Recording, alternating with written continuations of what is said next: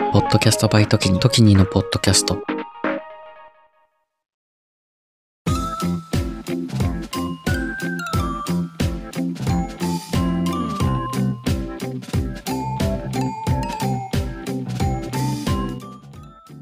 ちょっと社会派な深夜系ポッドキャスト、エモーショナルのロジック、パーソナリティの時にです。で前回、一つね、大きな新番組の案があるよっていうことで、世界一周とそれを絡めた予定を立てていくっていう、めちゃくちゃプロセス的なポッドキャストを考えてますっていう話だったんですけど、もう一つね、今回はお話ししていきたいと思います。の、えーその前に、一つ小さなというか、そんな大きな、めちゃくちゃ大々、大々的なことではないんですけど、えーっと、ずっと忙しかったというか、いろんな各地転々としてた一年間なんですよ。僕にとって。それで、基本的には家にいなくて、えーどっかにいて、で、お仕事の関係でですね。で、で、帰ってくるときは、まあ、拠点がないので、実家にいて、で、またどっか行ってっていう形だったんですけど、この4月から少し落ち着くのかな。実家も、えーさっさと出て、一人暮らしを始めようかなと思いまして、それが一つね、大きな、大きい、大きなじゃない、一つ、中ぐらいぐらいの、えー新年度やりたいことですね。大学生の時は4年間、一人暮らししてて、一人暮らしっていうのも結構慣れて、なので逆に実家に住むっていうのが意外と高校生ぶりぐらいで、実家もいいんですけどね、親といられるし、でもやっぱ、あんまりプライベート、プライバシーとか、そういうのがなくて、なので、えーっと、そう、いい点も悪い点もあると思うんですけど、僕は一人暮らしの方が向いているなということで、ね一人暮らしをしたいと思ってます。で、一人暮らししたらまた収録環境みたいなのも整うと思うし、えもう一つの方、今から喋る方のことについてもちょっとね、絡んでいくと思うので、それについてお話しします。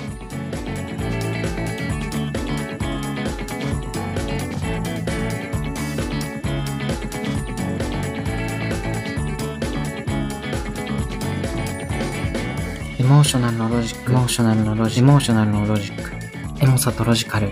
半分ずつのラジオ。モーショナルのロジック。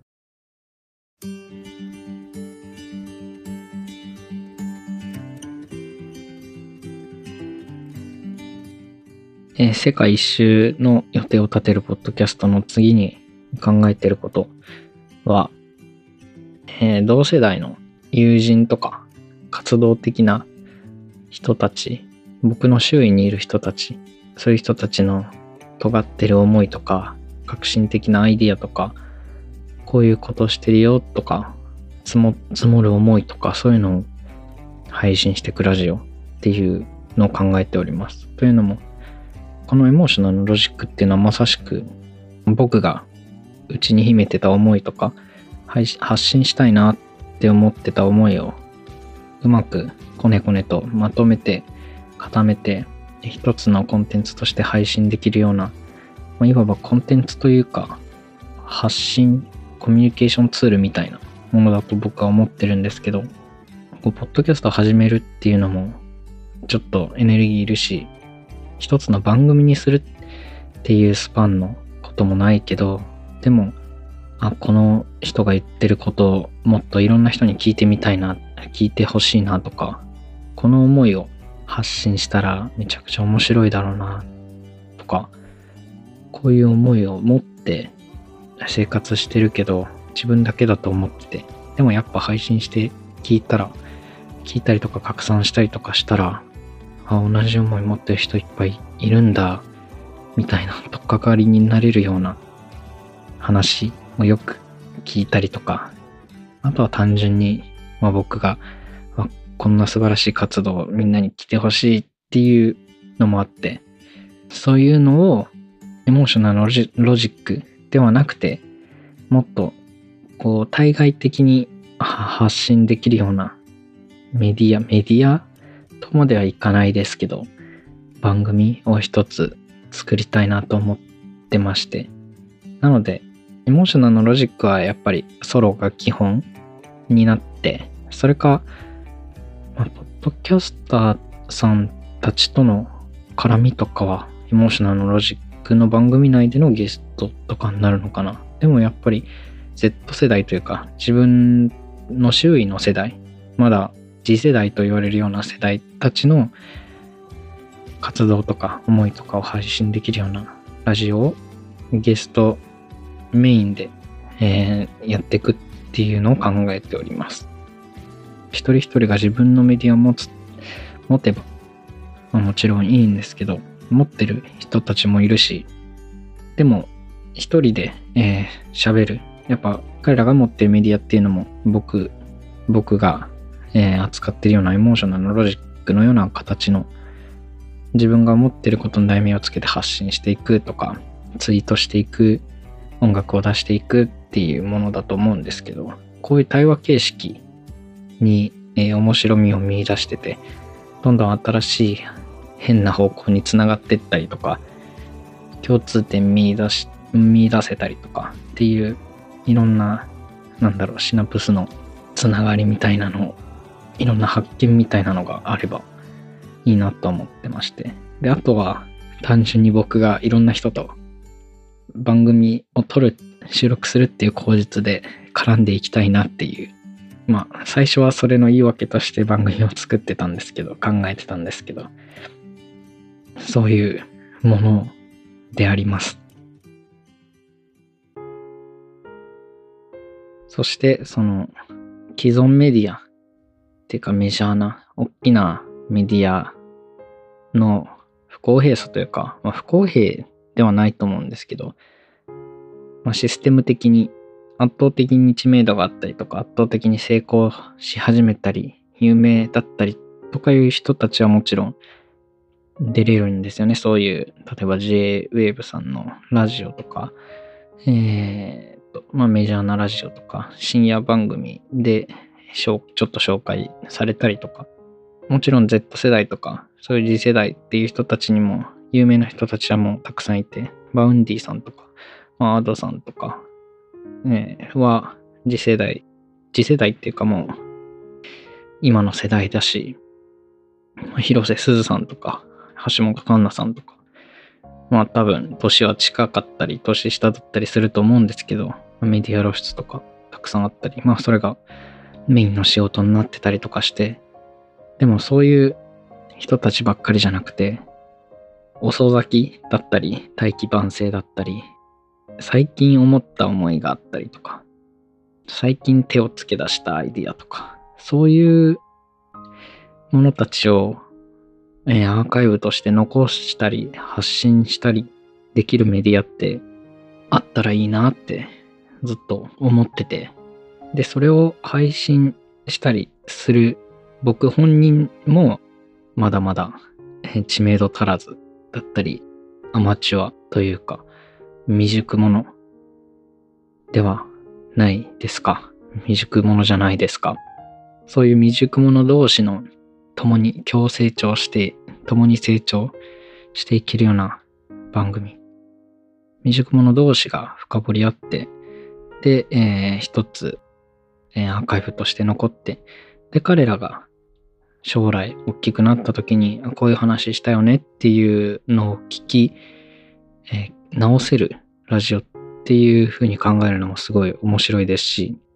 そうじゃなくてもこういう思いを持ってる人たちがいて、で、まあ大きな花は咲かなかったけど、っていう、その、大きな花を咲かなかったら、大きなメディアや大きな言葉には残んなかったかもしんないけど、まあ、芸能人とか有名人に当たるような人たちじゃなくても、そういう他の人たちと同じような、えー、タイトルの価値を持って、この番組に思いを残せる。こういうラジオを通して、え、深掘っていったら、他にはないものを持ってるよねっていう、そういう、なんだろうね、これも世界一周と似てんのかな？意外と表面だけじゃなくて、掘ってみたら、ダイブしてみたら面白いよっていう発想に基づいてるのかもしれないですね。そう。っていう、いつもながらにまとまらないんですけど、そういうラジオ作りたいと考えております。なのでね、えー、ゲスト収録がメインになるよねっていう話で、前回のもつながって、で、えー、一人暮らしするっていうのも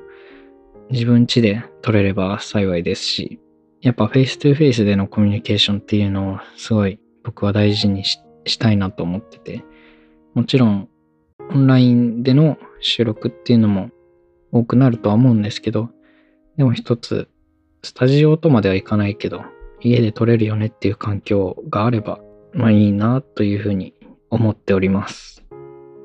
なのでね、一人暮らしの話もさっきしました。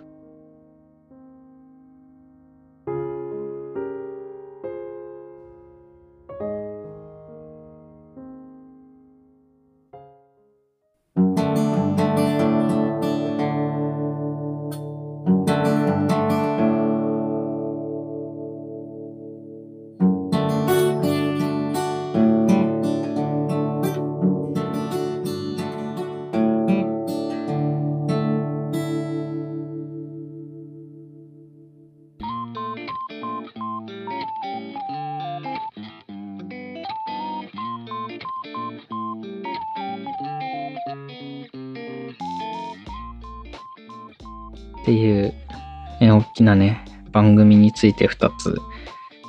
の案がありますよっていう、それを来年度やっていきたいなっていうのが今年度の締めの配信となります。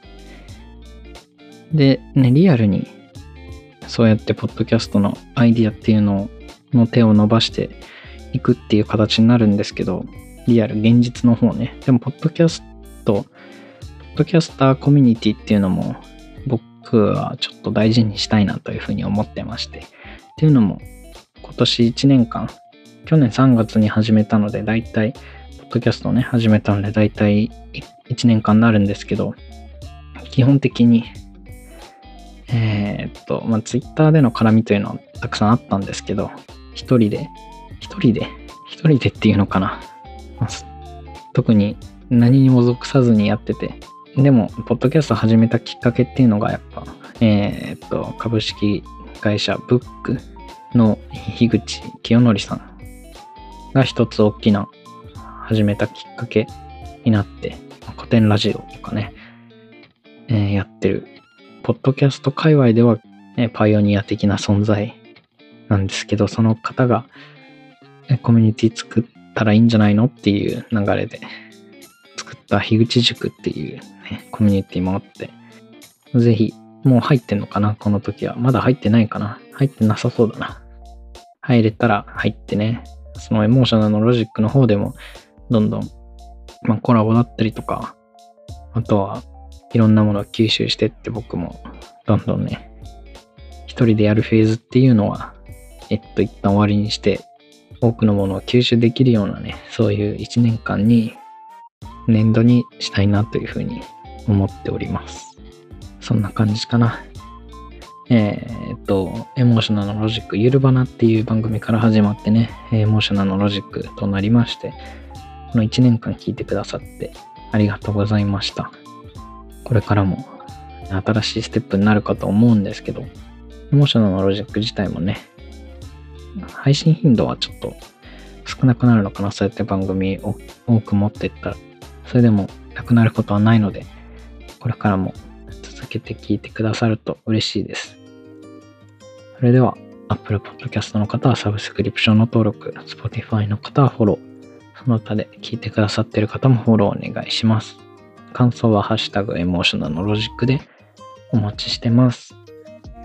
そう、新しいね、番組を作っていく中で、結構僕にとってネックっていうか、悩みどころなのが BGM なんですよね。BGM とか、えー、オープニングとか、すごくその番組の印象づけるような、えー、ポイントになると思うし、あんまり妥協はしたくないんですよ。ですけど、そう、大変で探すのが。今まではシャローさんのっていう方の楽曲をこのポッドキャストではメインで使わせてもらってて。で、ドーバーシンドロームっていうサイトからそのシャローさんの適当に、適当にじゃないですけど、何曲かピックアップして聞いていいなって思うのをつなげてっていうことをやってたんですけど、結構有名な方なので、どんどん被りとかも多くなってくるし、新しい番組ではまたちょっと違った雰囲気出したいなとも思うので、えー、考えてて、ね、全然見つかんないですよ。すごいいろんな音楽聴いてて、大変です。で、それは、その世界一周の方の、ポッドキャストの方は、まあ一つ探していこうかなって思ってるんですけど、同世代の、えー、と一緒に喋って発展させていくっていう方のラジオでは、音楽の方をね、作ってもらおうかなと思ってて。で、今、相談したりしてます。音楽作れる同世代の方々に。そういうコラボの方法もあるというか、そういう風に手を取り合いながら、手を取り合いながらっていうか、一方的に僕は助けてもらってるんですけど、そういう雰囲気のね、番組できればいいなと思いました。思、思いながら、奮闘中です。助けてくださってありがとうございます。感謝してます。それじゃあ、じゃあ新年度、新しい生活になって、もう慣れない環境が続く方もいらっしゃると思いますが、えー、緊張する場面もありますが、頑張っていきましょう。それじゃあ、またね。バイバイ。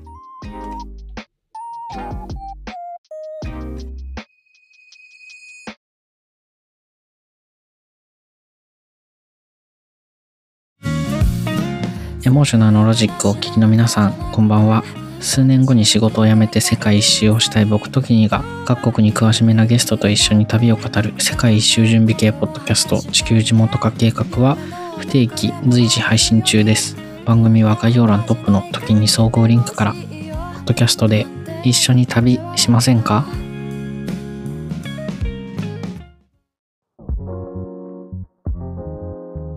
時にです。今を精一杯生きる同世代ゲストたちとのフリートークの中からみんなの将来への種を見出していく未熟な僕たちの未来へのアーカイブ Z 世代のスポットライトは不定期随時配信中。番組は概要欄トップの時に総合リンクからみんなに聞いてもらいたいお話たくさんあります。